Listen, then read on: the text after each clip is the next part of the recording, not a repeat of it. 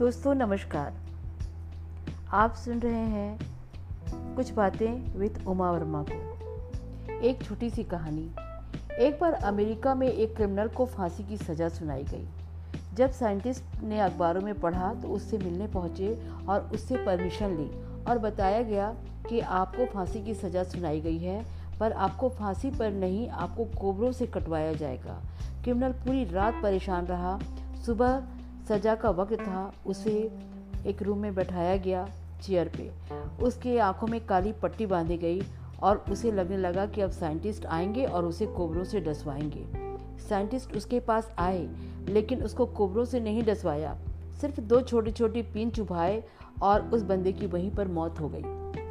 जब पोस्टमार्टम हुआ तो पता चला कि उस बंदे के शरीर में इतना जहर था जितना कोबरा के काटने से होता है। अब आप सोचेंगे कि उसकी बॉडी में इतना जहर कहाँ से आया? उसके थॉट से आया।